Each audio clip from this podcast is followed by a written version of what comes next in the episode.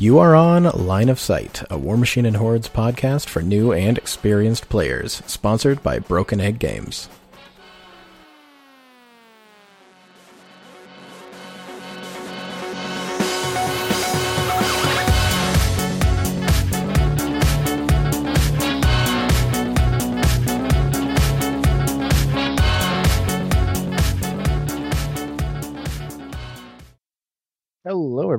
And welcome to episode number 100 of Sight.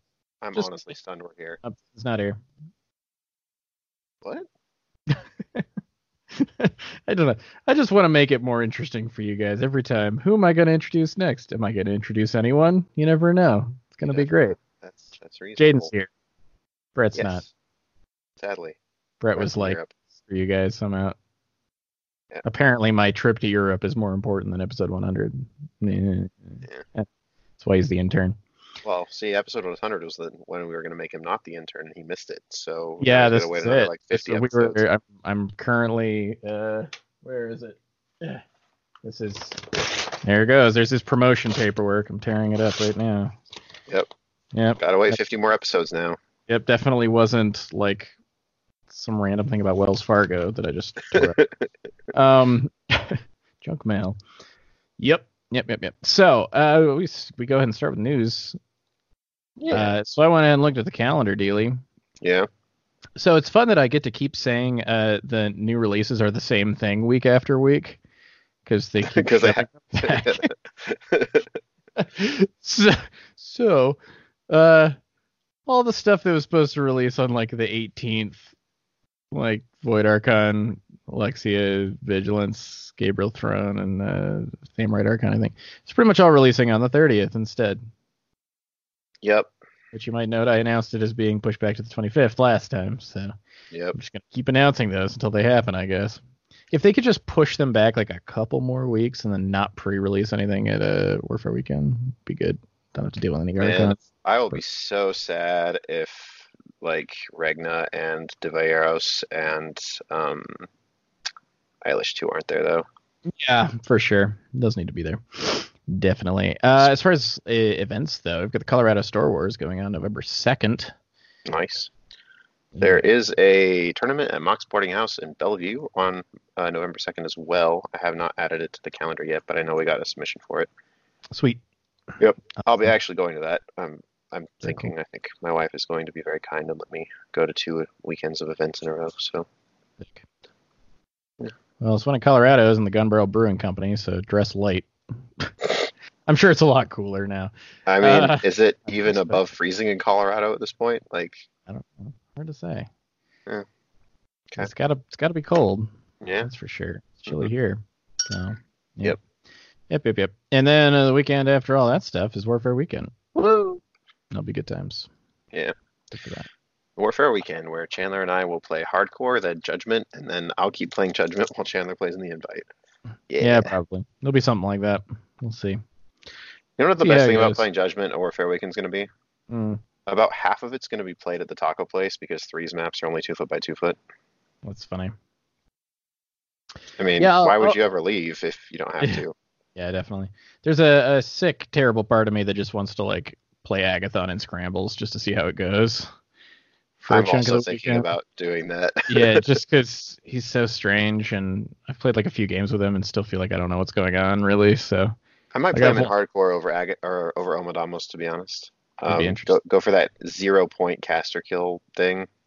mm, yeah, he's good at that. Yeah. Yeah. Hardcore, just Agathon and like 18 foreboders done. Seems real bad. Also, I'm not owning 18 foreboders. They're like, I'm gonna, g- I'm gonna get you. That's like- you. Hold on. Uh, That's that's like 180 dollars worth of foreboders hey man, they have chain weapon.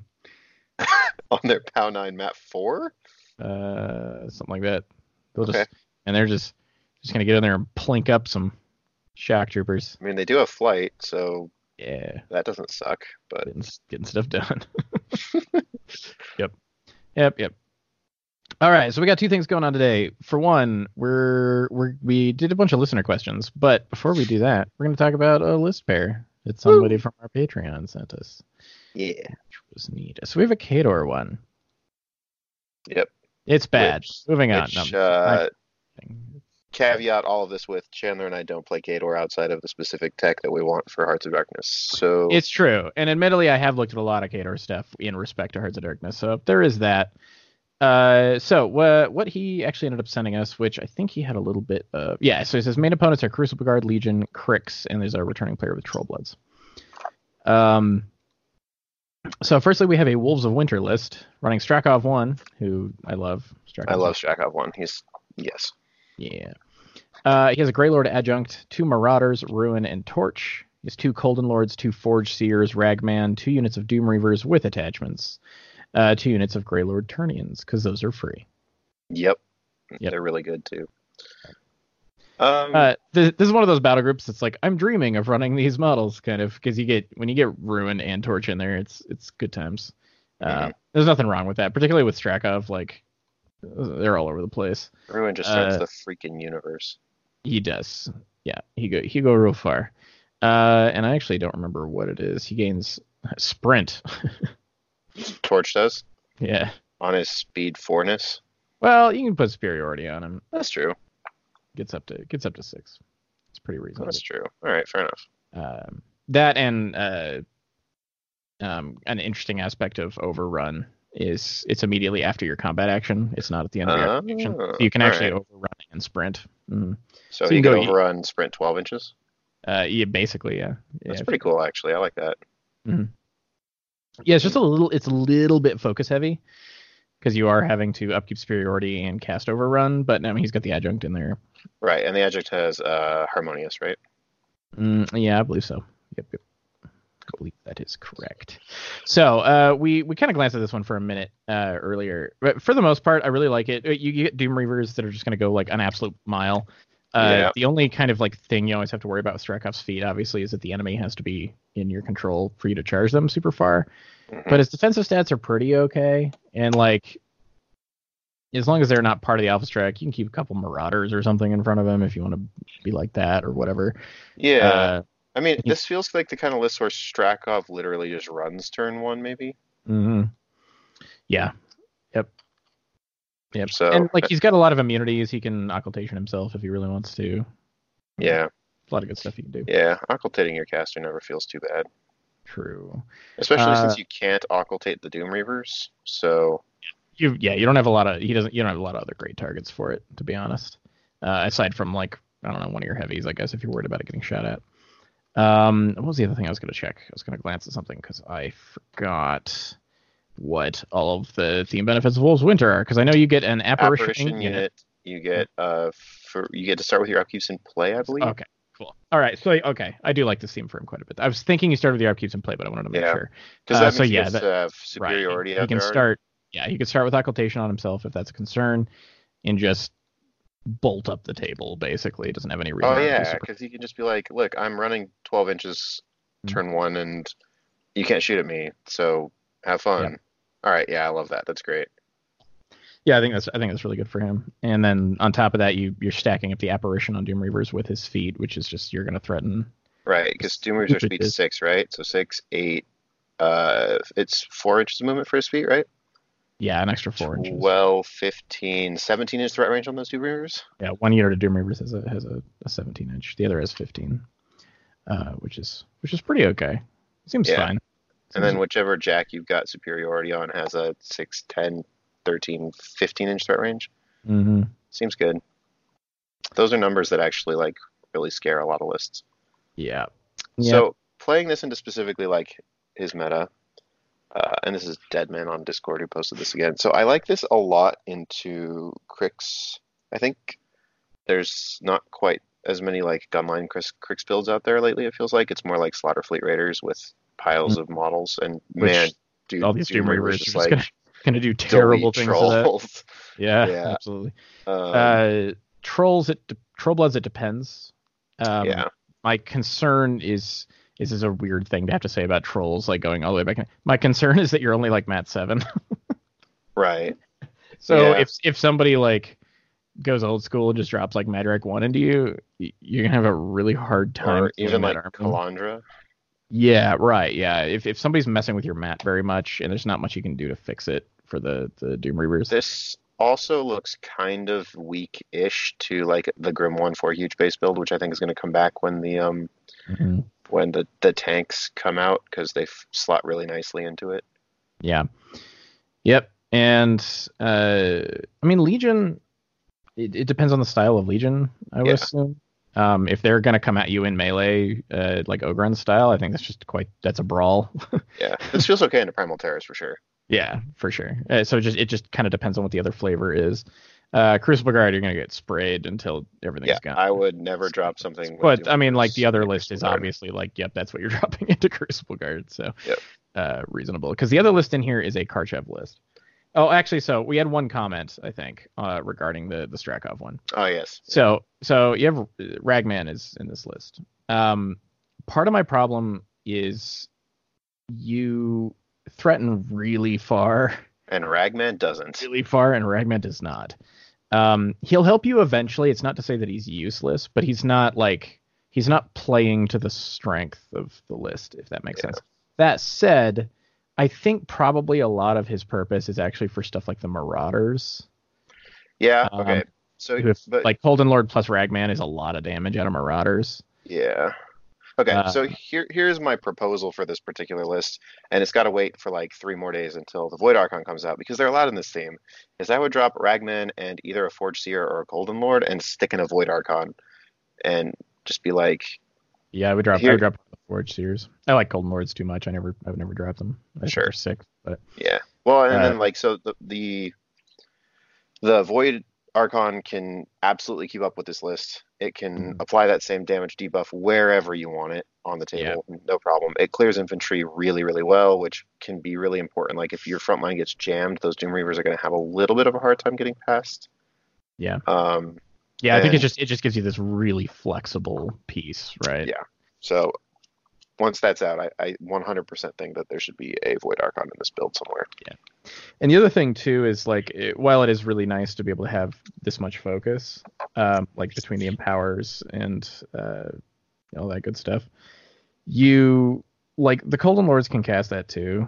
hmm So like, you lose a little bit. You lose the ability to hand out four focus, basically, Right. um, and like lose a little bit of flexibility there. But I, I think like gaining the Void Archon. I mean, the, for one thing, he's a damage buff as well. Yep. Uh, if he wishes to be, if you're really trying to crack a hard target, he has that option. Um, so he'd fit in there really well. Obviously, that's a bit of a like, almost like unfair to be like you should have put that in there because it's not a thing yet. But like that's No. just a, a, comment on like what I think would be a cool idea. In- In fact, because they're specifically called out as allowed in the theme force, I might even drop a Marauder and like the Forge Seer and Ragman, because that not only does that like alleviate your focus burden a fair amount as well, Mhm. but it gives you two Void Archons, and boy, are those things freaking disgusting in pairs. They're pretty nasty. It also gives you more Entropic Aura, which is never bad at all in any way, shape, or form. Yeah, he has a lot of it though. I don't know if it's like super necessary because he's got it on the like the Grey Lord. That's true. Too, so It, but like- it is another boostable Rat Six Range For Ten spray, For which sure. like Yeah. it's good.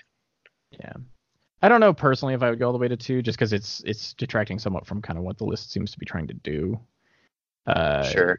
but I don't think it's a bad thing. I don't think you can go wrong with two Void Archons. like, yeah, and I don't, I counter, don't think that's counter argument, they're freaking gorgeous. Uh, that too. They're pretty sick. Uh, the other list in here is uh, Karchev. Uh, so this one's in Jaws of the Wolf, of course. Yeah. Yep. Uh, he has a Grey Lord adjunct, which is great for him. Uh, Mm-hmm. two Juggernauts, Kodiak, two Marauders. He has uh, Sorsha Zero with Beast 09. Uh, two Grey Lord Forge Seers. One of the Forge Seers is running a Rager. He's a Widowmaker Marksman and two units of Kayazi Eliminators. Um, some of these things to me feel like there's a specific target that is meta specific for him that I'm not sure what it is. If that Mhm. makes sense. Like, like the the Rager on the like the Rager on the Forge Seer and the Marksman kind of randomly thrown in there. Who like the Marksman is good, but um he I'm has not- a requisition point, and there's not a whole lot of them in that theme. Like maybe it could be Yuri the Axe. would he's not using the he's not using a requisition point on the Marksman. Oh. All right, fair enough. Yeah. Um so it's it's kind of, I mean I don't know what else like off the top of my head what else is available. Um let me look super quick. Just, don't do that. Don't do this to me War Machine University. Yeah. uh, eh, yeah, I don't know. He's probably about as good as you get, yeah, frankly, probably. for just like a four point thing. So we're not sure because we talked about we kind of just did a very preliminary, like a little bit of conversation about the list beforehand. We're not sure what the Rager is for, um, on the Forge Seer specifically. Models like that can get quite a bit out of Karchev's battle group just by nature of being Karchev. Yeah. Um, that So- said, uh, like I understand what it does though. Like it's an yeah, effective it can little. get magic weapons. It can get strike true. Um, with Mm-hmm. boundless charge and and uh, the bonus damage thing from the drive and from power up from the forge seekers themselves, he can hit just as hard. Actually, he hits harder than a normal rager and gets free charges and charges real far. He's also got shield guard, which doesn't suck, but I, I don't know why you wouldn't have him on Karchev. Yeah. So Uh, and then uh, God, Beast 09 on Sorsha is just boy is he angry. it's amazing. He's I'm so glad that that's a thing. such an angry Jack. He's just he's just he's real mad about something. He's real mad because he hasn't had a resculpt and he really needs one. I know. Yeah. Uh, yeah, and it's especially cool because like like the bond with Sorsha gives him shield guard randomly. Yep. Um, which is very cool for him. Uh, like specifically for this kind of a list, this is why like models like that is why you might you've got a lot of a lot of armor. Uh, you've got access to that shield guard. Um, the eliminators are very very fast and really annoying to kind of pin down. Um, I think this is what you're dropping into Crucible Guard. Like if if if Yeah. you're building a list for And that some flavors of Legion, And I s- think. some flavors of Legion, certain flavors of Trolls, but I feel like I feel like this list will list chicken into Trolls a little bit sometimes. Yeah. Um, yeah, Yeah, I like the Strakov list into the Trolls matchup more, More. generally. Yeah. Yeah. I agree. Yeah, But- for the most part, I agree. It just depends a little bit on the pairing. Trollbloods pairings are really interesting to like plan around right now because they can go a lot of kind of odd directions. Right. Uh, where you're like, oh, that's not Yeah, I mean, that's I've not a tool I was expecting to have to deal with. Right. Like I've been building a lot of like Infernals lists, and it occurred to me today. I was like, what do I do into Borka 2 with this pair? I have no clue. Yeah, It's like, all right, well, I'm glad I'm not going to have to probably worry about that, but yeah, yeah, I don't know. Yeah, you just kind of be like, well, such is life, I suppose. Yep.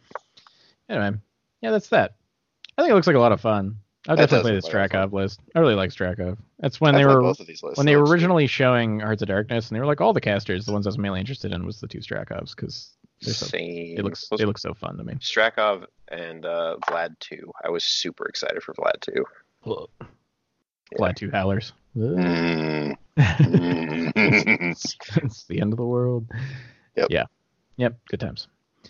Uh, so the other thing we were gonna do today is we're doing some listener questions.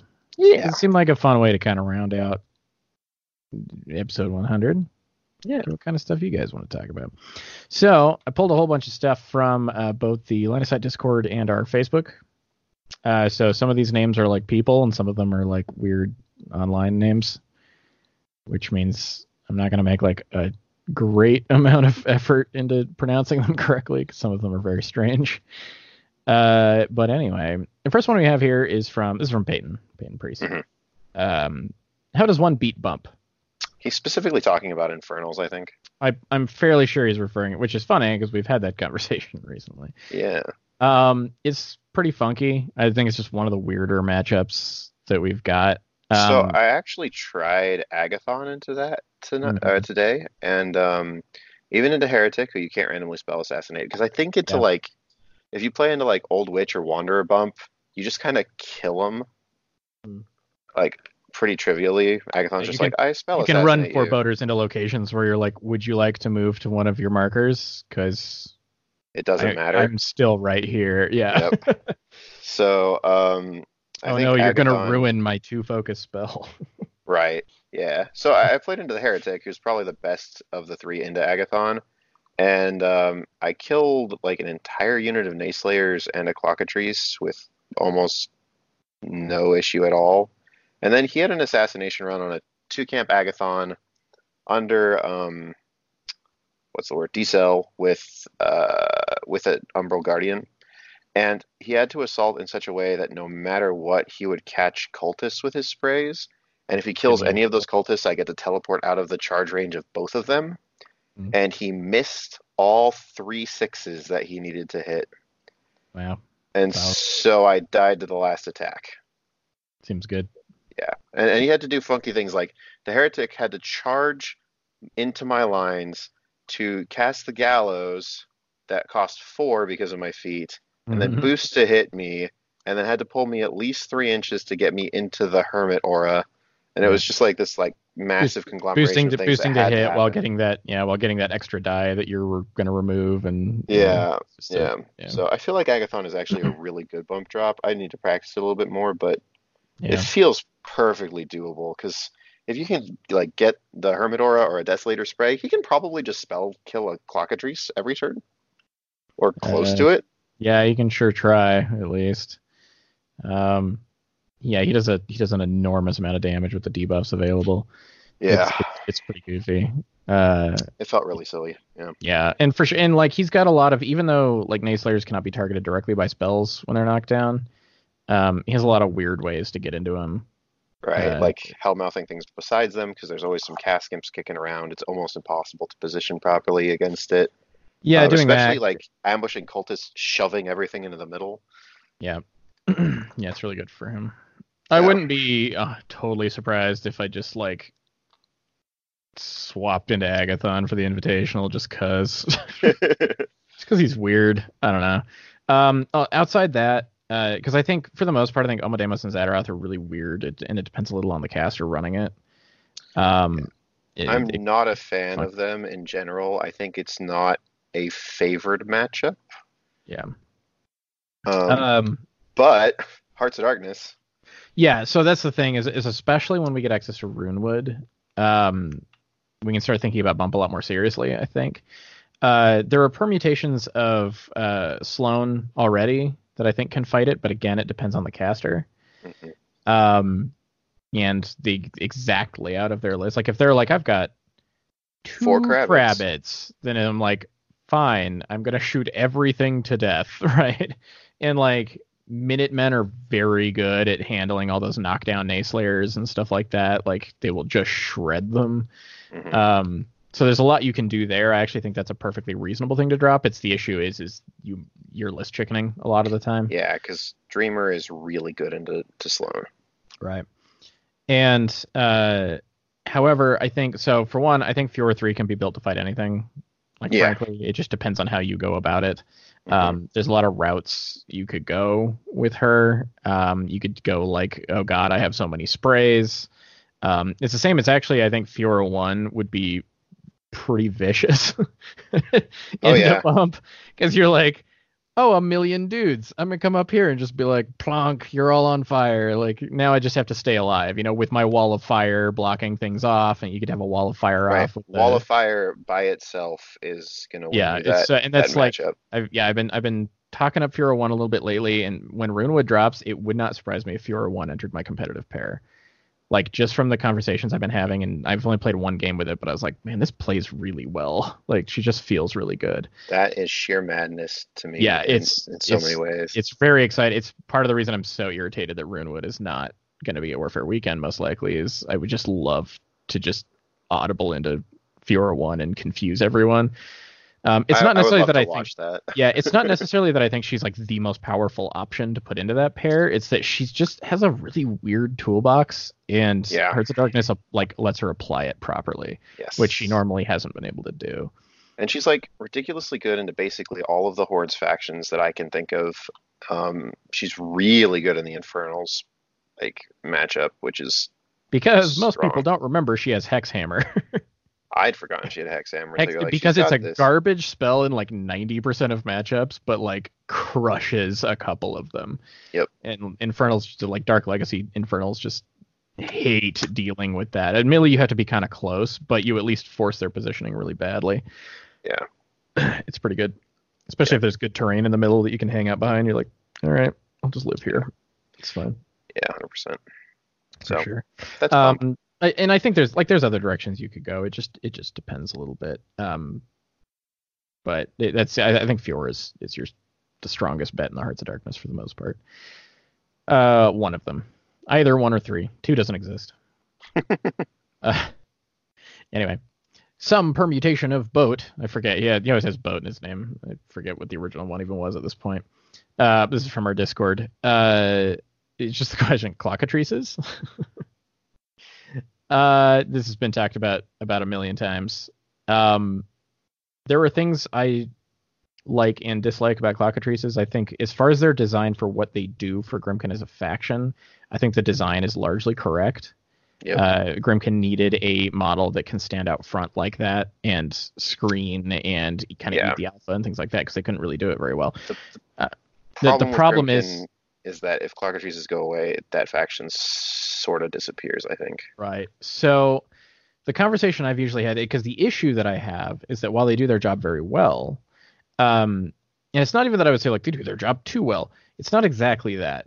It's that the way you fight them is almost entirely luck centric. Like Yeah. it just comes down to what columns you roll, like every time, and you just kind of have to deal with that. Yeah. Um, the only counterplay really is like grievous wounds, and even then you kind of have to hope you get the right thing, you know, for it to matter.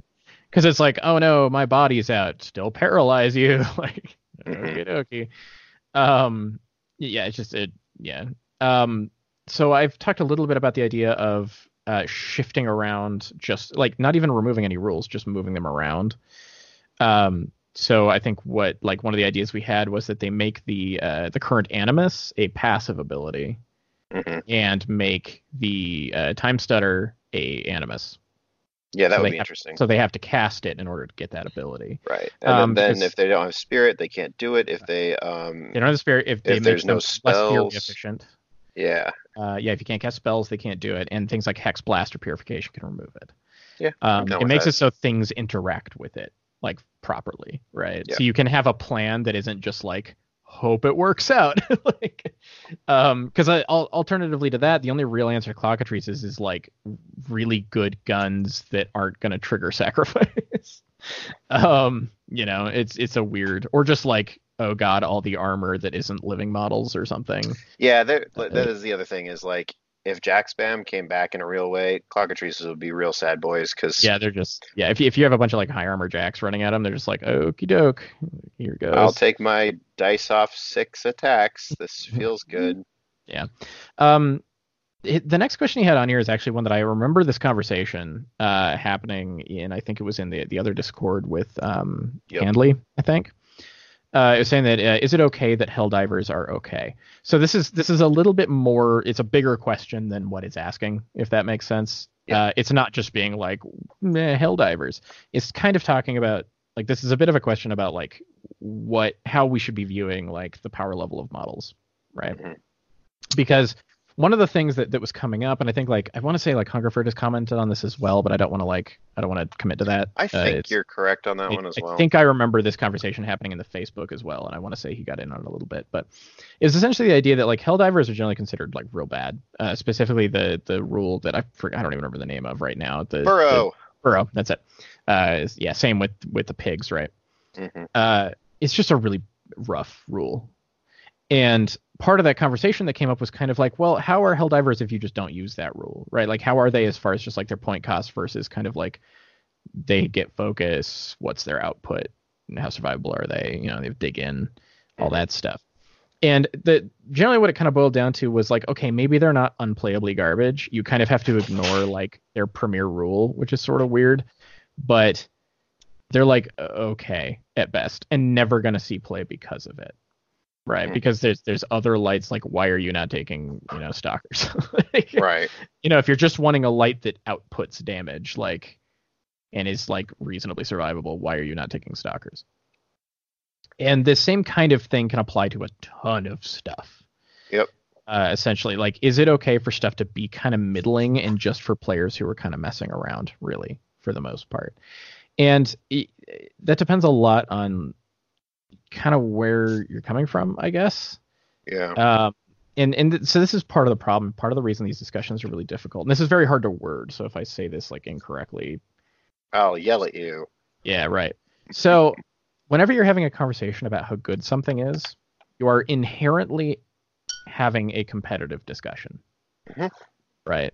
Pretty much. it's yeah. one yeah so it's an interesting thing where you will get these kind of instances and i'm not meaning this in any kind of like derogatory way you get players who are more casual or more narrative focused trying to kind of chime in on the effectiveness of things and it's a really hard conversation to have not because i don't think they have the right to have it but because it's you're inherently making a competitive statement when referring to something's power level Mhm.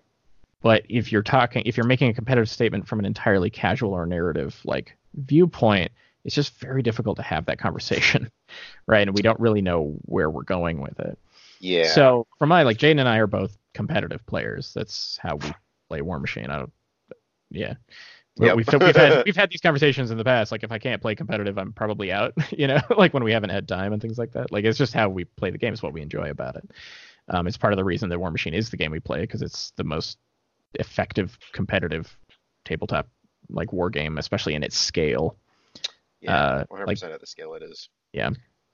So like is it okay for models to be kind of middling it it probably is however my my big thing is that the reason the helldiver does not see play is not because it's not amazing it's that it does not have a niche carved out for itself this is a little bit like the the issue we had with dervishes and purifiers back before purifiers got Ashenvale, where it was like we have a beat stick light for seven points and a beat stick light for eight points.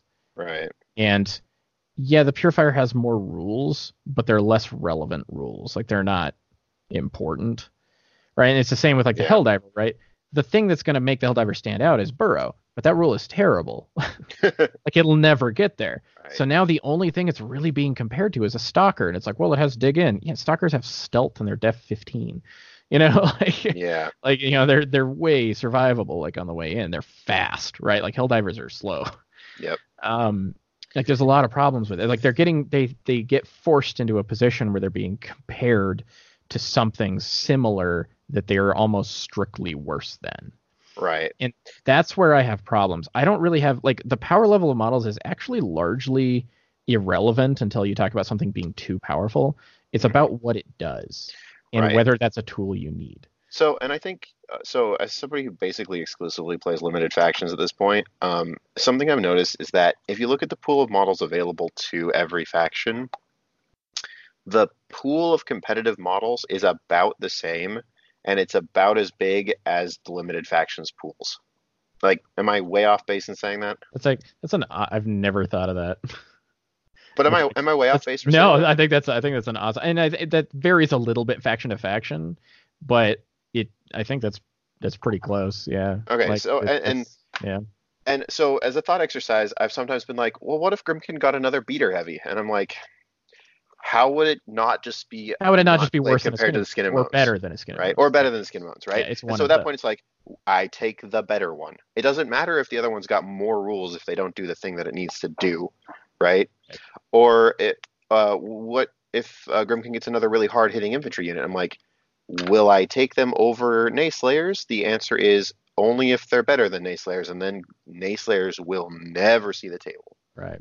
right? Well, that's why like we the, a big thing that we don't see because there's a lot of models like this in War Machine. A big thing we don't really see on like a you know from a, a competitive standpoint from like we don't see in tournament you know lists the kind of stuff you would take when you're looking to win. You don't really see models that are just like kind of okay at about a dozen things. You know, they're like I'm just kind of a vague toolbox. It's the same as it's part of the reason the casters like uh I mean Feora 1 in Protectorate is actually a good example of that where she's just Sure. kind of like I'm a messy toolbox that doesn't really do anything super great. Uh Tristan 2 is actually like this a lot where it's Yep. like man, like every rule on that guy's card is great. Yeah. But it doesn't focus into anything cohesive. Like it's just you we take pieces that you take for a reason. Right. And so if you cross reference this by like the themes that things are available in, right? Like and, and you saw this a lot pre-themes, right? Circle. Why would you ever play anything other than Sentry Stones? Right? I mean now you'd play Yeah. Tharn, because like you'd play Tharn and Sentry Stones. But Sentry Stones, right? It's that thing. Yeah. And now now that Sentry Stones are only in bones, then the other fact themes have in, an inclination to take other models, and this is part of what makes themes so great. But Yeah, again, it's a big that- strength of theme forces. that pool is especially for things like Warbeasts and Warjacks, um, support solos that are kind of integral to the faction, or support models that are integral to the faction, uh, and it the the theme force actually broadened the variety of combat units that we'll see play, because otherwise you just play the good ones, right? Like, yeah, you go. I, I need the one that is my melee fighter. I need my one that's survivable, and I need my one that's like fast. You know, like the, each one would have like a niche essentially. Right. and then themes that's- diversify that. Right. And the issue the issue is when you have themes where you have multiple models trying to fill the same role in the same theme, right? But Yeah. at least with themes we separate things out a little bit. So I think that it is absolutely okay for there to be models that are just okay. And the reason that that's okay is because if they weren't just okay, they would be better than the other thing. And so that's how you get like real power creep is you just sort of like cycle these two things that are competing against each other Yeah. forever. And that's just not going to work. It's a function of the fact that the game is getting really, really big. Yeah, it is.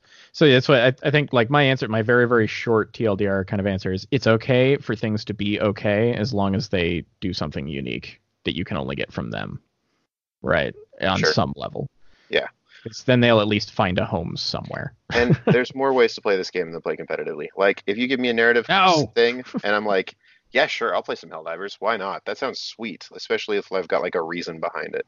Yeah, Yeah, I've played like very rarely, but I do play like random narrative things occasionally, and that's that's usually my excuse to be like, all right, getting the weird stuff out, and like start digging into my my collection a bit because there's a lot of models. This is the thing.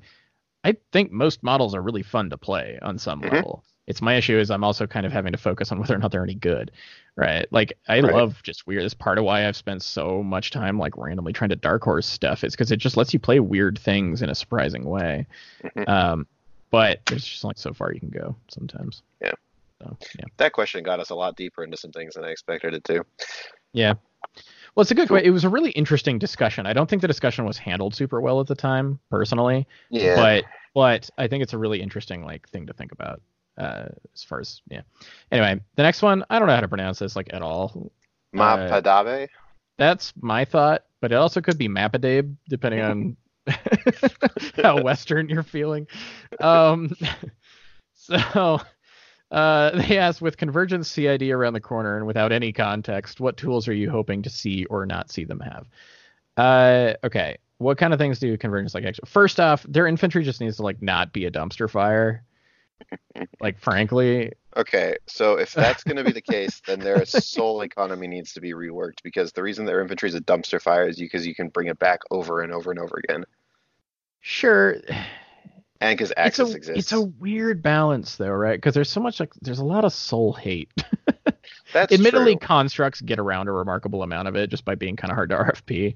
But um, I don't know. Like it's weird. It's it's a little bit like you kind of almost have to look at because you have to look at infantry centric convergence lists. You have to kind of look at them a little bit similar to how you'd look at like Infernals or Grymkin, where they kind of designed a faction that's like, hey, these need to be playable without this resource, but not too strong with it, kind Right. of. Um, whereas Convergence, like, and they were kind of built in a different time, right? Convergence is just from a different time. Like they were Yeah, a lot of the stuff didn't II. exist back then. And they were one of the most interesting designed factions in the game for sure, especially for their time. But um, well, that's the other thing that's that is really suffering for them is because their interesting thing is Warjacks. it's true. Yeah, that's what makes them unique, right? Their infantry, like infantry centric lists, just play like an infantry list. Yeah. Uh, especially like, I mean, it's a you get a very cool like recursion soul based mechanic, but it's not like 100% unique. Uh, Yeah. Some some aspects of the actual mechanics are, but for the most part, it's the same concept we've seen before. Um, but I'd like this is the thing. I think the infantry could be quite a get quite a bit better before it gets to be a problem Sure. with the current soul mechanics Yeah, I'm done Um, with that. it's yeah it's just it's, it's a weird it's a weird space the thing is that you're always you're fighting against like a couple of things you're fighting against the power of enigma foundries and how good lucant could be right i mean we saw that in mark too it was like their infantry Yeah. wasn't really that great then either but you'd still take him with lucant because he just made him so silly Right. uh, and i guess axis because his theme was goofy yes. um so yeah i mean like yeah that that that needs to be a thing um do So- convergence have much access to like outs for tough is that a thing No, they have faction? very, very, very. They they have James. Yeah, that's something I was just thinking of. Was So- like their their access to Grievous wounds is awful. so a couple things that I would like off the cuff. Um, Aurora could get Silence of Death. Is that what the one that Thyra has? yeah, yeah. Oh yeah. Yeah.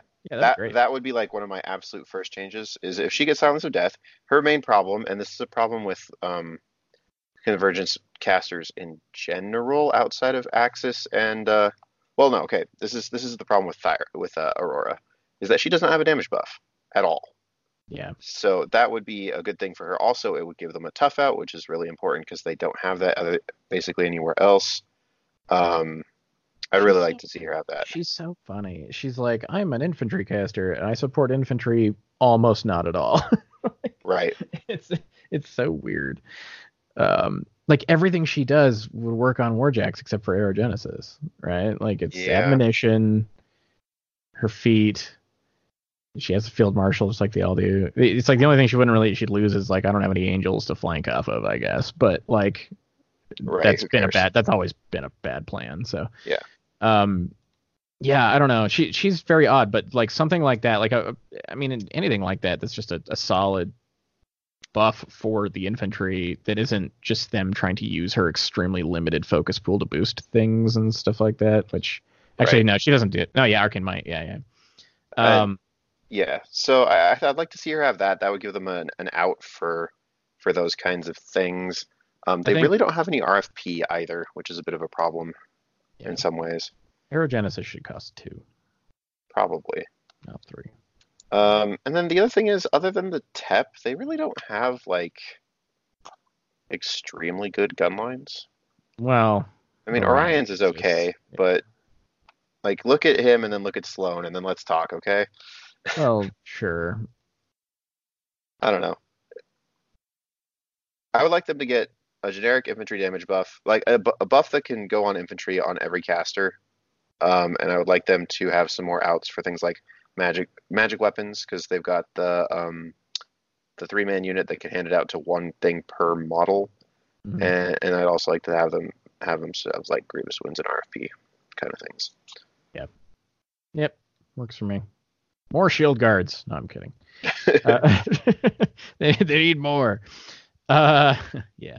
Uh, Shisenshi, do you expect the next dynamic update to happen soon? Privateer Press has been very cognizant of major tourneys in the world, so after Warfare Weekend would be the ideal time to put one out if one is ready. So I th- don't think we're going to see one until after the Convergence CID. Uh, the Convergence CID starts basically the week of Warfare Weekend. Um, which is unfortunate, but they did explain why, which was nice actually. I really liked hearing that from what them. What was their explanation? Ca- I wasn't so like, the, the issue is basically that the rest of November is kind of terrible for various reasons. Uh, partly Uh-huh. like Thanksgiving. Uh, there's a lot of ho- like we're getting into the holiday season. So starting on basically the week of Warfare Weekend is like the best week they could find, all the way through like December even, because December's rough too. Um, Yeah. And so them, I liked that they mentioned that because often they've put CIDs in kind of weird places, and it's like, why did you time that so so Right. weirdly? Anyway, so yeah, what we're gonna do because we're gonna see that convergence CID that starts. They said it'll be two ish weeks. Um. So it would probably like honestly, I don't think the next. The earliest I would expect to see another dynamic update happen is like mid December. That's like the that earliest. That's that's me really being early. Right. That's me being like that's me being hardcore about it. Like I would almost not expect one until the start of January. Um, uh, or February or somewhere in I mean, pause. Yeah, given some of their, given the track record on some of their CIDs, yeah, I could see it as late as February. The, The- the other thing is like we don't even know if the convergence CID is going to touch like non-convergence Much stuff. else, yeah, yeah. And also, like, let's be real, guys. Oblivion's been out for what two months? Yeah, it's not been that long. I think we got used to like a really rapid dynamic update like cycle, and they Yeah. actually even have mentioned that they're part of the reason that part of the reason there's a lot of reasons, but part of the reason we had such a gap in CIDs is we just had so many updates happen over the past like two years. uh, it's just been like nonstop, right? And they wanted to slow things down and let the game kind of settle itself a little bit. So I I, don't think we're gonna see one till like if we saw one mid to late December, I'd be like blown away by how fast they went. But it's like possible Yeah, uh, but like January at latest February, uh, I think. Um, the thing is, there's not a lot of stuff that's like oh god, an emergency right now. So Yeah, I'm kind of feeling that way too. Like, yeah, there's nothing I can really think of that I'm like, oh, like it's you know, there's some weird stuff, but like it's, it's there, like, there's a small and loud pocket of the community that thinks that like Clockatrices and Harbinger and Turtles all need to be nerfed. I don't know if that's true. yeah, I don't know. Um, It's, it's hard to say. I really don't actually feel that way at all about Siege and Terexes anymore. Um, No, I think people kind of figured them out. I mean, I don't want to say entirely. They're still very good, but they're very, very good, but Yeah. their theme force that they're primarily in now is not nearly as good as it was it- for them. Um, they have a lot more options to fight. I the more I play against Clockatrices, the more I'm like, these things are very fightable. Yeah. Um, and I haven't played against Harbinger, so my experience there is kind of limited. But I don't know. Yep. Yeah, so that's about what I'd expect.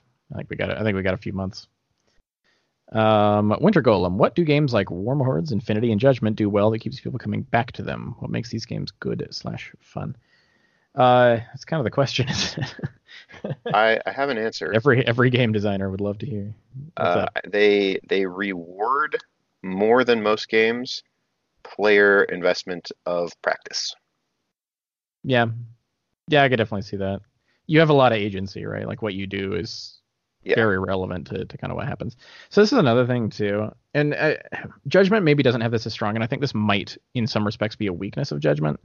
Um, is particularly like Infinity though, especially of these, has a very strong theme. Like it's thematically extremely Oh. fo- very focused Yeah, I, I can agree Um, with this. it's part of the reason that I think like like judgment um it's a little bit all over the place and that's part of why I think like it hasn't it, it, it having that very very strong central theme kind of lets things stick in your mind a little bit better and judgment can have a weakness with that however it makes up for that a little bit with just like how absurd the models are Right, and the scale Like, and it it And- try it kind of shocks you that way and tries to get into your head. And the same as like War Machine, there's not like a central theme exactly, but factions have them, right? Fa- factions have uh, very very strong, for the most part, very strong uh, kind of central themes to to their look and whatnot. So they stick in people's heads, and that's I mean that's part of why like eh, you know one thing I uh, in some respects with this particular point want to add things like the Games Workshop games because I don't know if there's a company that does like a theme that sticks in your head better than they do. Um, Probably they're they're they're they're very extreme, very bombastic, and very memorable for the most part. There's a lot of like little sub factions of things that can get really murky, but like the generally it's like we all know what a space marine looks like.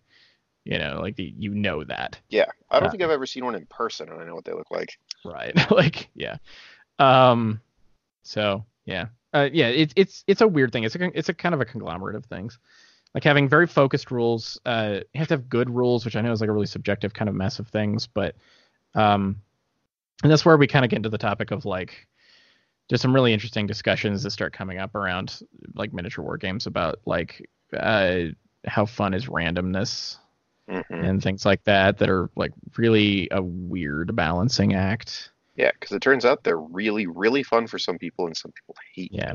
Well, because like Infinity, Infinity's real random. It's true. Like dice bend that game over a table sometimes. Uh, I mean, it's like it's like Blood Bowl. Like I find Blood Bowl actually remarkably fun for how infuriating it is. Um, and it's like one of the most like dice random games I've ever played in my life, right? But but that amount of dice randomness would make me hate War Machine. Right. you know it's a it's it's it's a weird balance of of theme and advertising and how good the rules are and like balancing that randomness and it's it's a weird mess um i think it's hard it's there's it's a it's there's a magic there's a magic sauce that every game's got to find to break out right and it's it's Yeah. not it's not easy and it's not really one thing um it's like what makes Bungie's shooting so good. I don't know, man. there's there's a lot of little things, but it just feels real good. um, yeah. Anyway, another one from Winter Golem. He says, "Is the game more a state where under curved models need a buff, or where over curved stuff needs a nerf in terms of adding more variety to the competitive scene?" Um, I, so I think it's this. It's very slight, but it's a combination of both. If you want to add more variety, one of the things I've been thinking about a lot recently warcasters it, like i mean this is across like war machine and hordes warcasters and, and warlocks largely are not very good like the number of just not interesting casters in factions is actually insane to me That's actually a really It- interesting points. it's something I started thinking about recently where I was like, why are there so many that just kind of get ignored? Right? Like they just haven't been thought about in like a long time or people are just like, eh, it's, it's one of those casters, right? Like Right. what's going on with Kyo 1 these days? You know? or Madrak no- 3 or yeah, there's there's all these casters that are just kind of just get left by the wayside and I'm like, the way you increase varieties, is warcasters, right? That's what makes your list what it is for the most Yeah. part I think and- I agree with that. and they they barely get touched on. And I understand that it's a really extreme thing to play around with. So they they usually try to bring in like a legacy caster in every city, but there's so many, man. It'll take so long to get through them all. Um, and there's always like some of them like just based on the kind, you know, usually they try to like make whatever legacy caster they talk about kind of like attached to the theme they're working on somehow. There's some casters that are just never really gonna get a theme that applies to them. So it's like, Yeah. are they ever gonna show up like anywhere? Right. Like Um, Kaya one is a great example of this. she, She's, she's just forgotten. She's good. a for, yeah, she's an utterly forgotten warlock, right? Like she's just so far out of everyone's minds that like you, nobody's ever gonna touch her, right? They'll they, like it's one of those things where I always thought about this with protector. It's part of why I was always so loud about kind of mediocre casters because I was like, don't forget them. Like I want them to remember that they exist. Mhm. You know, they're here and need to be like. You know, it's part of why I was like screeching about vanquishers too, right? It's a model that's just it's so out of the public mind that it's like you're just gonna forget and never buff it because you just forget they exist. You know, I understand like Privateer Press isn't just like like they've got all their models in a list. I'm not saying they don't know they exist, but you just they never come to the forefront of like focus and and get buffed Right. in some way. Um, so that's And a I big thing for me. Is just I, I I just think that there's a lot of just very like D plus kind of casters that just really need to be like brought up a bit, and I think we'd see a lot more.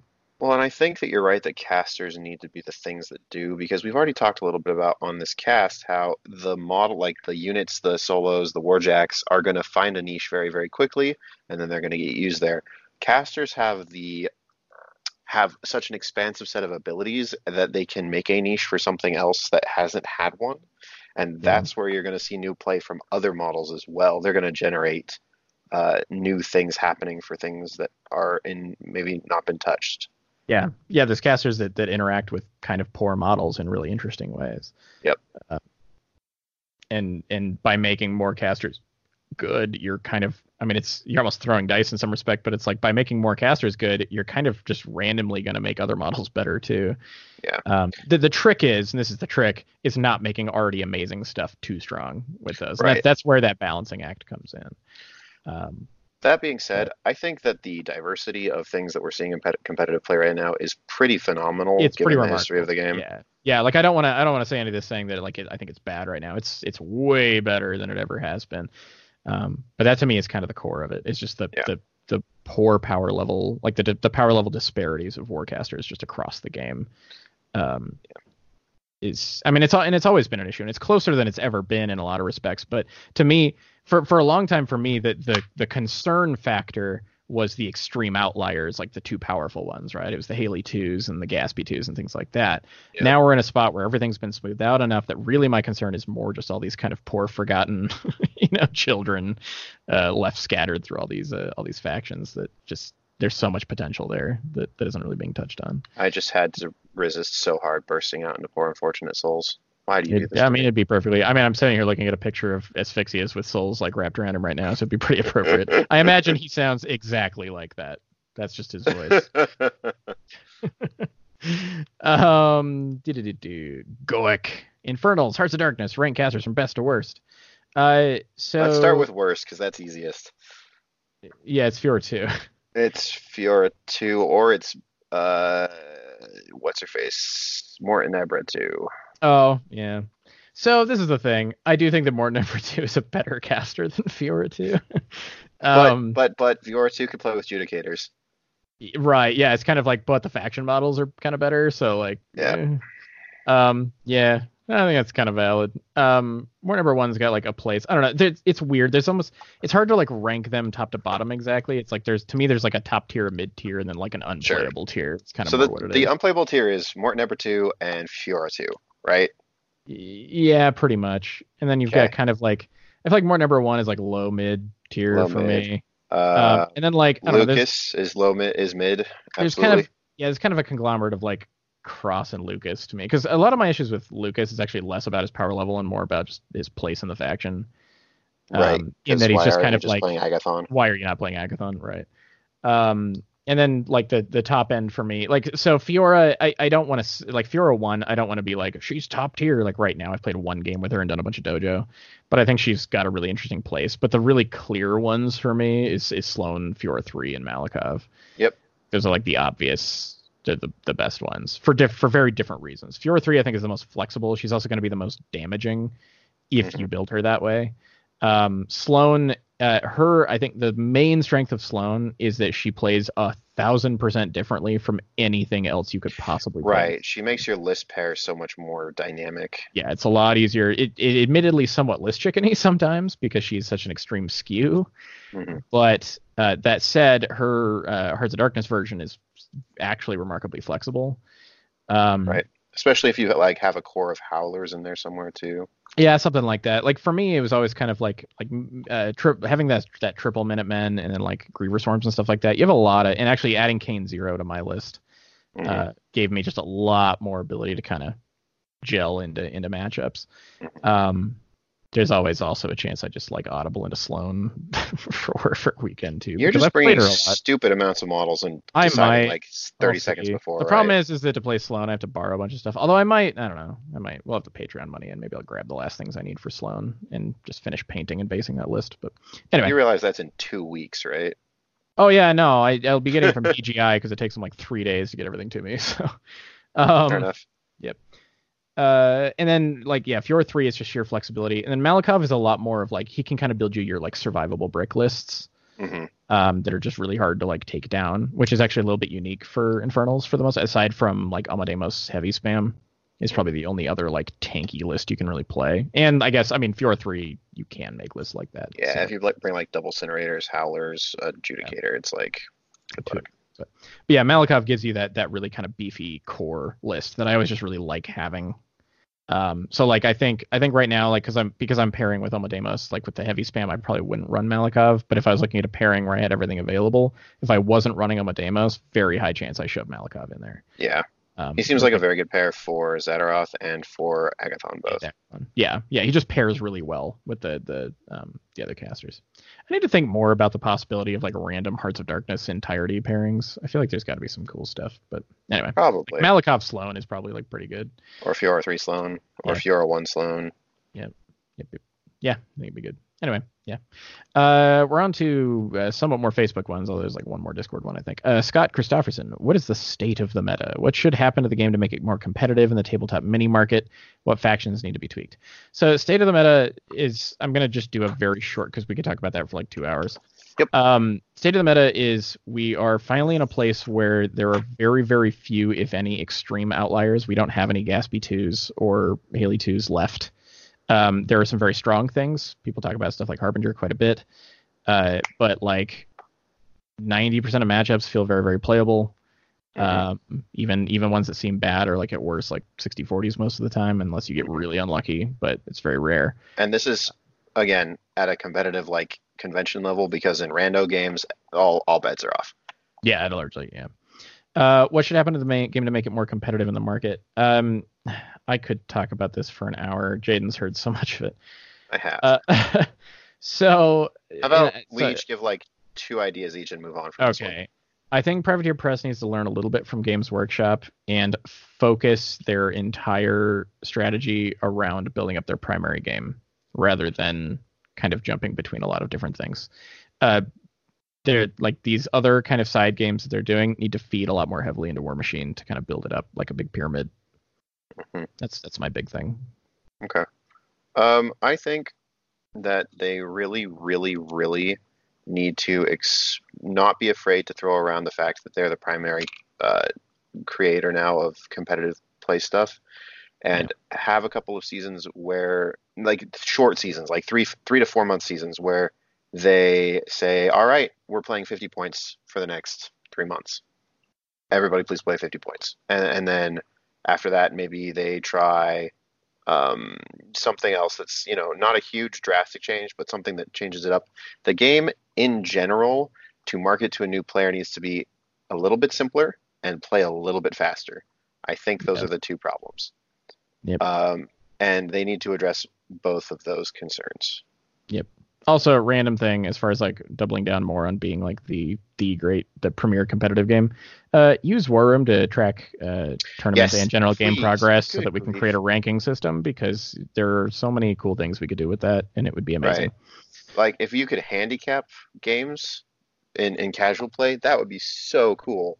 You could handicap it or like even in like tournament play um seeding events that way is Mhm. absolutely a thing that would be It awesome could also help replace. It could. Uh, you could it would replace strength of schedule. It would Yep. fix strength of schedule in and of Yep. itself if Yeah. it was implemented correctly. Anyway, yeah, you have an app that literally 99.9% of your player base uses. Use it. Just Yep. use it for more things. Uh, what factions need to be tweaked? Uh, well, trolls, but you said besides trolls. Um, I mean convergence, but here we are. Feora. uh, yeah. I mean minions like I mean Gators got into a much better place, but I think like minions in general could just use some like Feora to the extreme. I think we need to wait and see what the archons that minions can take That's do true. to that faction because they got a bunch of them and boy are they good. Yeah. The, the void and the Dunia specifically. Yeah. Beyond that, like, I mean, I could see like almost every faction getting like little tweaks, but I can't think of anything like huge. Nah. Um, yeah. Uh, Lance Weber, top one to three tips for players moving from new first 100, first 100 games to the still goes one and five, but can at least be somewhat competitive. So kind of that like, ah, I remember this. I remember this time. Yep. Uh, yeah. Uh, hmm. Top one to three tips. Keep at it. I, I know that sounds really like a kind of a cop out, but um, I would say that you need to put um if you want to be better at War Machine, you need to put uh like 30 odd minutes of like active thinking about the game or pursuing other ways of learning about the game into it every day. Maybe not 30, but like at least 10. some amount of time. Yeah, it should be it should be a forefront thought in your brain for at least a little while every day so that you're not like like scrambling when you get to the table. Uh Yeah. and you should always be trying to learn like when I was starting out, I would do things like I'm going to practice really hard on this one thing for this week or this month or whatever. And it it didn't matter if I won games at that point because I was like, I did this really well. And I could talk with my opponent and be like, Did I do this all right? What did you think of that? And that helps. Because if you if you set goals that give you satisfaction other than winning games, you continue to get that dopamine hit, and your brain's like, "Yeah, I like this. This is great." Yeah. Yep. And that's uh, that's somewhat kind of along the lines. That's kind of the last thing I was going to say, which is just like take the time and put in the effort to try to be objective about what's going on in your game and learn from it. Oh, It's one other thing that I will do, but- absolutely say: memorize dice averages and learn how to calculate them across Yeah. multiple rolls. Yep. Yep. Make a plan and do it. Yep. Don't fudge out on plans halfway through. Unless it's really going wrong. But yeah. Uh, Mike Norton, what are the core tenets for a new player learning the game that wants to get good? Kind of similar stuff. Um, as far as like, it, it, this depends a little bit on how new we're talking. Uh, if if we're talking like really really brand new and you genuinely are like you genuinely are like, hey, I'm brand new to this game, but I would like to try to like get into the competitive scene eventually. Um, start reading, Yep, and by that I mean cards. cards. Start, start reading cards.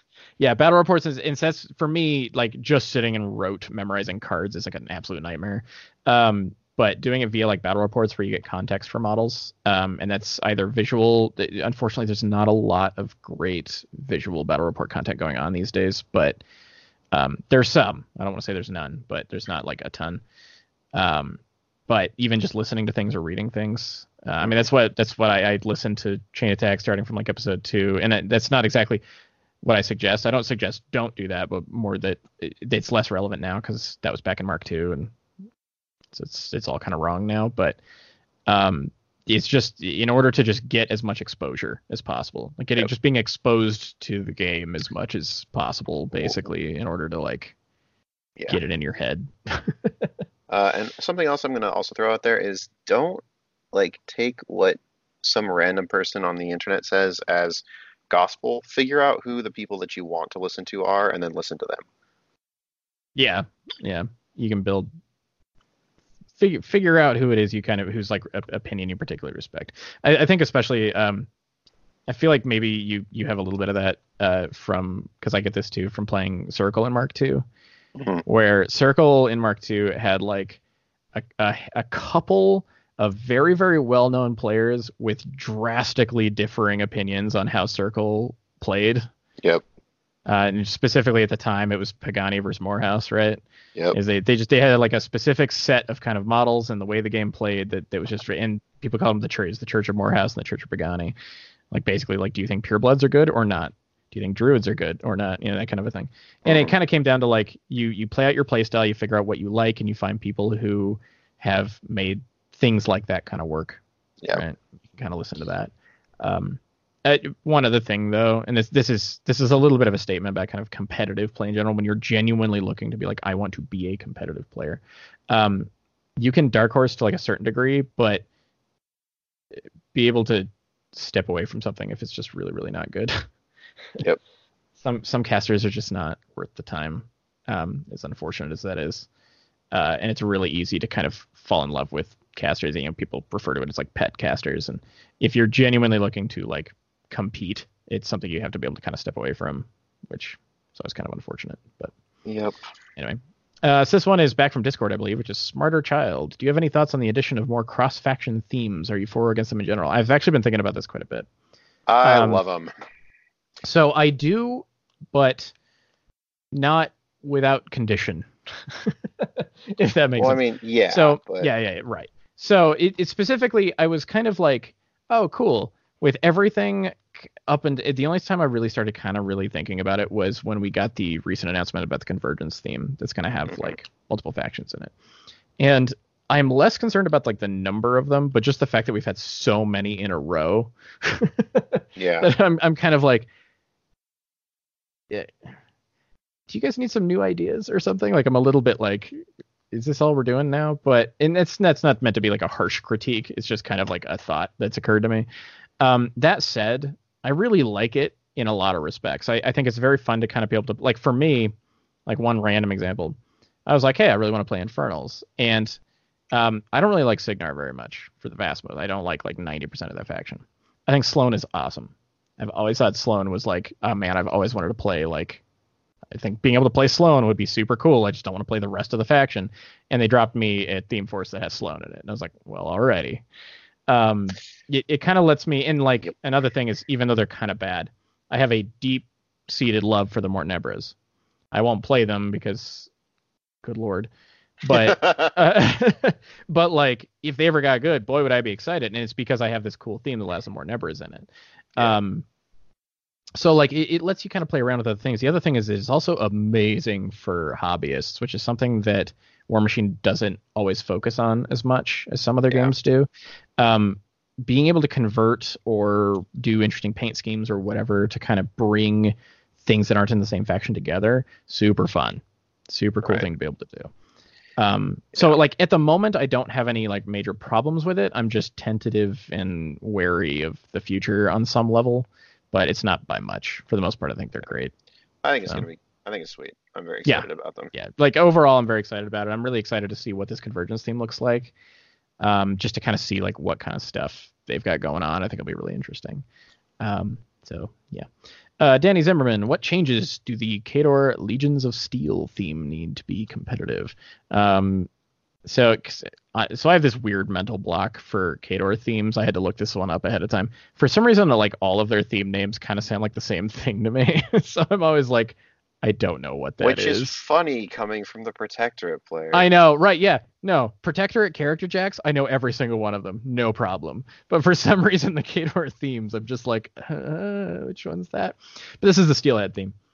Um, No, it's the Iron Fang theme. Legions of Steel. Sorry, that. Okay, that's another thing. I have a weird habit of saying Steelhead when I mean when I mean Iron Thing. It's just, I just kind of think of like guy with spear. Like for I don't know why that happens. Anyway, yeah, Legions of Steel. Yep. Okay, so specifically theme benefits that you get from this is the Great Bears and Iron Fang solos get countercharge, and you reroll your starting roll for the game. Uh, and then like models. Okay, so this is kind of a weird one. It needs to Okay. toss that countercharge theme benefit, and those yeah, models just need to get waste, it it's a waste innately. of time. It's a waste. Yeah, yeah, right. It- well, honestly, you can keep that benefit. Put another benefit on there. Like it's Yeah. not much of a benefit. You know, it's kind of like okay, fine, let's add something else on top of that. Right. Right. Something that benefits Warjacks, maybe. Um, something that makes Iron Fangs better. so uh, and this in so this is like this is a really big one of my issues with this theme is you have like your your core options are shield wall unit with spears other shield wall unit with spears right. cavalry unit with spears right like this kind of gets into the issue of like for one it's always bugged me that that iron fang pikemen and black dragons exist like it's not to say that i have a problem with the units themselves but the fact that it's like the those two units are in one faction and it's like these do the same thing like very close to i understand they're a little different Yeah. You've got like the mini feat for like one of them's more mobile like that kind of a thing but like at the end of the day these do the same thing Right. they're a, they're a shield wall unit with spears. And that's always driven me a little bit nuts. And I don't know how you fix it because that's what those units are. Right. Um, there's there's got to be and I like there are little things. You've got like you know the defensive formation mini feat is a thing. Um, you could take away shield wall from one of them and give them like defensive line or a wall of steel, and then give them some other thing, like maybe blade Yeah, like- shield. like a higher like a higher base armor or something and like take away shield Right. wall and give them something like make black dragons into like a more aggressive like they don't have shield wall but do way more damage and yeah something Right. something like that like i don't know which is a little backwards because black dragons right now are the defensive one but because they have the iron zeal and all that but um like something so I, I don't know like thematically it doesn't matter which one it is to me i just think black dragons look angrier i guess but um, I don't know. I'm the one who thought that incinerators were the defensive unit and bastions were the aggressive one, but whatever. What do I know? Uh, so I, like some something needs to be done to these units. Just really separate them as units. I think that would help a lot. like just give it a little more Mhm. flexibility. Because like I, I mean, obviously like like Uhlans do something different. Like they're they're a thing. Um, the Great Bears need to be the Great Bears again. Yeah, can they I just get Weapon Master back, please? Just take them back to what they were, like straight up backswing weapon masters. Like just make them angry and hit super hard. I'd We're also like a- them to have eight boxes and for nine points, this unit needs to be a thing. right, and they're Right. like PAL 11 base, and they should be PAL like 13 or something. Like these guys need to be monstrous. Yeah. and I they should be taking down like And, armed 20 jacks like, by themselves. honestly, I feel that way about a lot of these three man character units. Uh, the I think legends did it right. They can take down an arm 20 heavy by themselves. yeah, the legends are like really close. Like this, they're I, I could see them getting like something, but they're they're much much closer. Where they're like gonna get in there and they're all really unique and do cool stuff and do a lot of work. Um, but a lot of the three man character units like throughout it, and like Black Thirteenth have this problem, right? Like Black Right. I understand they were oppressive and terrible to play against back in the day, but they need to be badasses. You know, like they they have to be for their Give profile. Ryan Mage Storm back. Yeah, like I hate that rule, but from just a like from what that unit should be doing perspective, just give it to him. You know, and and that's what like the Great Bears to me is. The Great Bears to me felt like, and this is the case with a lot of these three man character units, where they just they were really timid going into Mark Three, and they've just never really gone back and given them a proper like look over again. With, well, with- partially it was because character restrictions went away, right? yeah, yeah, that was part of it. And, like the Great Bears, like boy, were they um like they were monstrous in Mark Two. Like they you could they were very playable. Like you could play against them, but man, when they got to things, it was just gone. Like, they just deleted anything they touched. Mhm. um, I guess okay, sorry. It's they don't necessarily need backswing. They just have rapid strike, which is strictly better. But Right. um, like the- the for some reason, thing- I thought they had cleave. My brain was No. like cleave, which God. Um, uh, I would also like for that unit or for that theme force to have Koldun Lords in it. Yeah, that I mean that would make sense to me. Like that's the th- like to me a lot of the Ternion stuff, like especially that really basic stuff like Koldun Lords, kind of feels like it could fit in any theme on some level because they sort of feel to me like something that would be in any army Mhm. on some level. So like I could totally see that. Um, yeah, access to Koldun Lords, uh, just some other theme benefit. I don't know if it has to be something for like uh, the the um, infantry or like a jack benefit or what.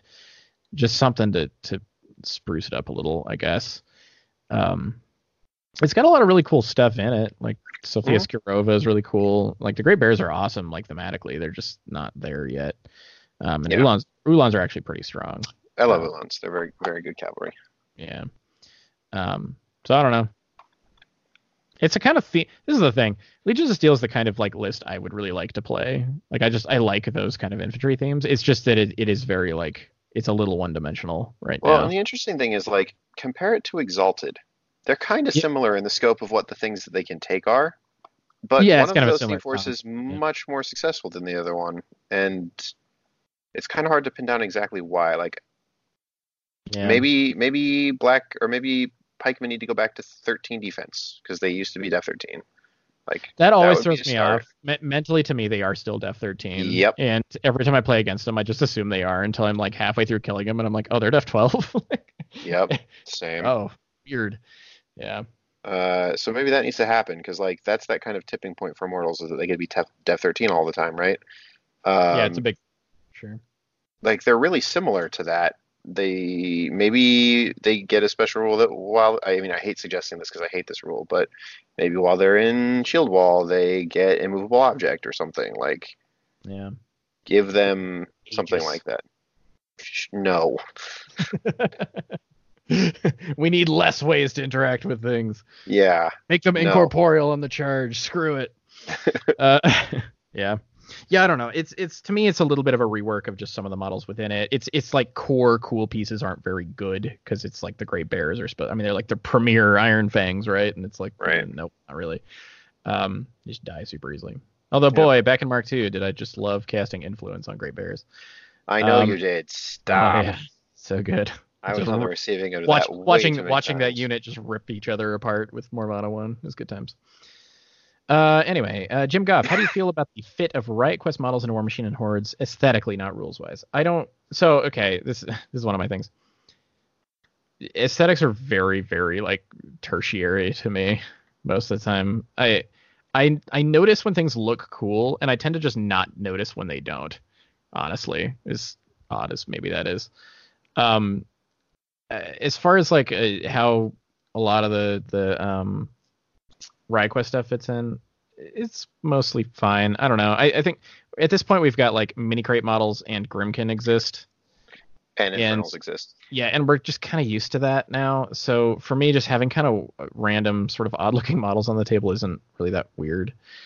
Um, and I don't know. It's just not something that bothers me. I guess Yeah, It's I'm not- good with it. Also, like once the game starts, things start to turn into just sort of like everything everything turns into representations of blobs. stat Yeah. cards. everything like- everything's a, a base with Th- that that is a it. base that represents Rat Seven, Range Twelve, POW Uh-huh. 13. Yep. Yeah, that's that's kind of what I mean. Is I have that prize. Once I get to the table, like I just tend to kind of it all just kind of blurs out and turns into what what I need to be concerned about. Its rules more than anything else. Um, so I don't know. It hasn't really bothered me. Um, I I could see how I don't know. I could see how some people. Would be, I I remember some of these discussions around when Mini Crate first started being a thing too. Was Yeah. like what's and even Grymkin as a faction, right? Was like yes. like why is this a thing and it's like the thing is is like once they kind of integrate once we get used to them like we get used to them it's not Yeah. really Also, we've mostly seen like gray renders of them. As people paint them, it'll be more like, oh yeah, this looks like Iron Kingdom. stuff. right yeah people and that's part of it. like grymkin had a lot of that too right it was Yeah. it's, it's a lot of stuff that was like once we kind of started like meshing it into the game it, it started making a lot more sense um eric hansen asks i think my army bag is haunted. What can i do? So uh long ago i watched a um one of those like random shows about like here's a story about a house that had ghosts in it.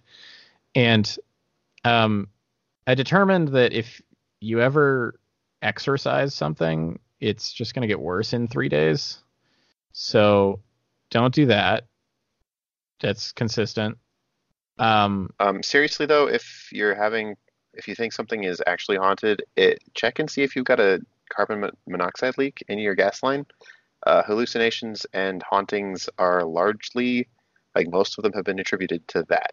So, fun fact of the day, might have a carbon monoxide leak in your bag or in your house. But yes, Yep.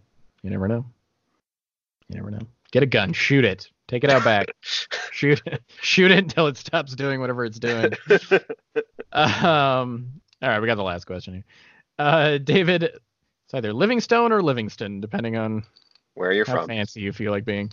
Uh, Infernals are small, even by the standards of other limited factions. What sort of stuff do you think could release to fill it out more, a la the Grymkin bump releases? So it's very hard because for me, I was like, yeah, Grymkin feel like a pretty complete faction, and then like they got the releases, and it's like, oh, well, these are a thing. You know, like I'm not even really sure how to like think about that yet. For Infernal. Yeah, I no Um, idea. Like they have the same thing that Grymkin sort of they, sort of have the same thing that Grymkin did didn't have and still really doesn't have, and that they don't have like an actual like this is a heavy with a POW 14 range 12 or 13 or 14 gun. yeah, like a uh, like a yeah, like a, a single target high damage. Frankly, I think the idea of being able to summon that would be really, really, really Well, broken with And- and wretches. the, the nature of that with the the way the the um essence works. yeah, on horrors, like so starting with like if I could take like ba- this is basically you know a reckoner. All right, I'm starting with five of those, and Yep. I'm Summoning taking another one every more. turn, and I'm putting more and more, and I'll never run out of essence, and yeah. right. So yeah. it's a it's a little hard. They have to kind of balance around that. Um, I'm not Maybe sure because? Yeah, it, like I could see another unit. So one of my things is like so Infernals right now, kind of especially their unit, like their kind of combat-ish unit selection, is very generic. it's like you have your primary support unit, you have your melee unit, and your ranged unit. Although I will say that the primary support unit is a really good melee unit. Oh yeah, there's yeah, they are actually remarkably good at it. Um, so I don't know. I like. I could see them getting like a unit that's more defensive than Howlers. Howlers are like reasonably tough, but not that tough until you like buff them up in certain ways. But like I could see a unit that's like lower output, higher defenses, like kind of a screen unit. I could see that being a thing. Um, I don't think they can reasonably give the faction too many more horrors. it, it's hard. Yeah, and, and it's hard to kind of fit them in there. Um, I could see, I don't know, maybe like a lesser, like another lesser horror with some kind of utility, rather than just being like like not an arc node, but like it has an Sure. aura of something. I don't know. Like that's just kind of random. At this point, it's just kind of like what would be sort of neat. I'm not really sure what like the faction needs yet, especially with access to Hearts of Darkness. They're they're so flexible. Right. Well, that's the Um, other thing is every time any of those factions gets a Get a release, release, Infernals right. gets a release, As long as it doesn't have partisan on it. Yeah. or as as a character Warjack, Yeah. because they can't take those outside of the. I just keep giving the, keep giving the juniors more character jacks, please. Um, Uh, give Cross a character jack. oh, actually, yeah. Okay, I'm, I'm down with that. Yeah, Or uh, or Sloan. Give Sloan a yeah. That's like to, to me the easiest things to ask for would be like a like Hearts of Darkness stuff that's particular to those factions, but we'll see what those get. I guess that'd be a big discussion. Uh, so yeah, yep. It's all our questions. It's all the ones we got uh, up to the point that we stopped taking questions. Go team. So yeah, that was our number 100. Yeah. Go go squad. Do we have to start over with season two, episode one now? Is that the way this is going to Uh, work? not doing it. I refuse. Anyway, so in closing, uh, I want to give a big thanks to everybody who supports us on Patreon. That's been doing super awesome, and it's gonna be fairly big for me being able to play the things that I need to be able to play at Warfare Weekend. Yep. my best in the Invitational. Um, it yeah, it's definitely a massive help for us. It kind of keeps us, you know, we got to episode 100 basically off the back of Oh yeah. you 100%. guys have have, uh, have given us. Yep. And I know we have we haven't been like perfect, but we've been able to be pretty consistent uh, for a pretty long time, and we're able to kind of keep doing that. Feels great. Yep. Uh, so if you do want to pe- check that out, go to patreon.com/slash los war machine. You can see what we've got going on there. Also, big thanks to Broken Egg Games. They've been Oh, we're supposed to talk about some stuff for them, aren't we? Yeah. Yep, yep, yep. So first off, something that he didn't ask me to talk about this, but uh, the infernal tokens. Oh, I guess exist. I probably get some of those now, huh? They exist. That's exciting. I yeah, about I that. need to I need to get some for the invitational uh, or prior to that, ideally, because that would be uh, super awesome. They've also got a lot of other really interesting little tools. One thing I haven't been able to use for a little while is uh, the aspect markers. I didn't use them nearly enough with Skorne because I tended to run really like beast light. But let me tell you, doing an activation and realizing afterwards that you did everything well, like your body was broken. Right. Or doing an activation and then midway through that activation realizing your body's broken and you can't heal anymore. Yep, stuff like Yep. that. Uh, so they've got these awesome little, I believe they're wood. Yep, uh, they're wood. markers that uh, basically have like which aspect is out that you can kind of drop down next to uh, your. They're also super fun to paint. I, I did an entire article on it because I had a blast painting all of mine for Warfare Weekend last year. Yep, yep, yep, yep. And uh, I've played around a little bit with Sloan with trenchers, and you know what I wish I had when I was playing with those trenchers is cloud spacers because I don't actually have any. I don't have the broken egg ones, but uh, if you want to be able to kind of get set up, uh, he's basically got a widget that's useful for um, uh, it's basically it's, it uses base sizes to set up um, kind of the spacing that you need between uh, cloud rings very very Mhm. quickly. Um, I tend to just kind of eyeball it, and I'm not always correct. So, and having that to help out with time is a really really big deal. Uh, so go check out the stuff they've got going on. It, Broken Egg's artwork is like just Amazing. un- unparalleled from as Yeah. far as I'm concerned, as far as token creators go. I agree. That that, that guy pays artists and they're worth it. Mhm. uh, they're super cool, and the infernal tokens look gorgeous, and I can't wait to actually see them in person. Yeah, it's gonna be good Yep. times. Uh, if you do go to Broken Eggs, you can go to their store and use the code LOS5CODE. E. You get five percent off everything on their store. And I Mhm. lost my little thing. Oh no, what do I do? Ah. Give me a second. I did a bad thing. What did you do? There we go. Nothing. Don't worry about it. Okay. Uh, you can also go to our website, which is loswarmachine.com. See everything that we've got going on through there, including all the other wonderful podcasts that we host on there. There's a bunch of them now. Yep. It's fun. It is. Uh, you can go to our Twitter at LOS underscore Chandler, at LOS underscore Jaden, or at Choke Obsessed underscore LL. You can go tell Brett happy Europe. I have no idea where he actually is. Me neither. Uh, now that I think about it, we've lost him. If he gets lost, we'll have no idea how to find him. I'm reasonably certain he did that on purpose. Yeah, probably. Uh, our email is loswarmahordes at gmail.com. You can send us stuff through that. You can find our Facebook, which is just a line of sight. Uh, really easy way to see everything that we've got going on. And lastly, you can message any of us on Facebook. Reasonably Yes, you can. That's it. It's 100. Woo! Triple digits. Triple digits.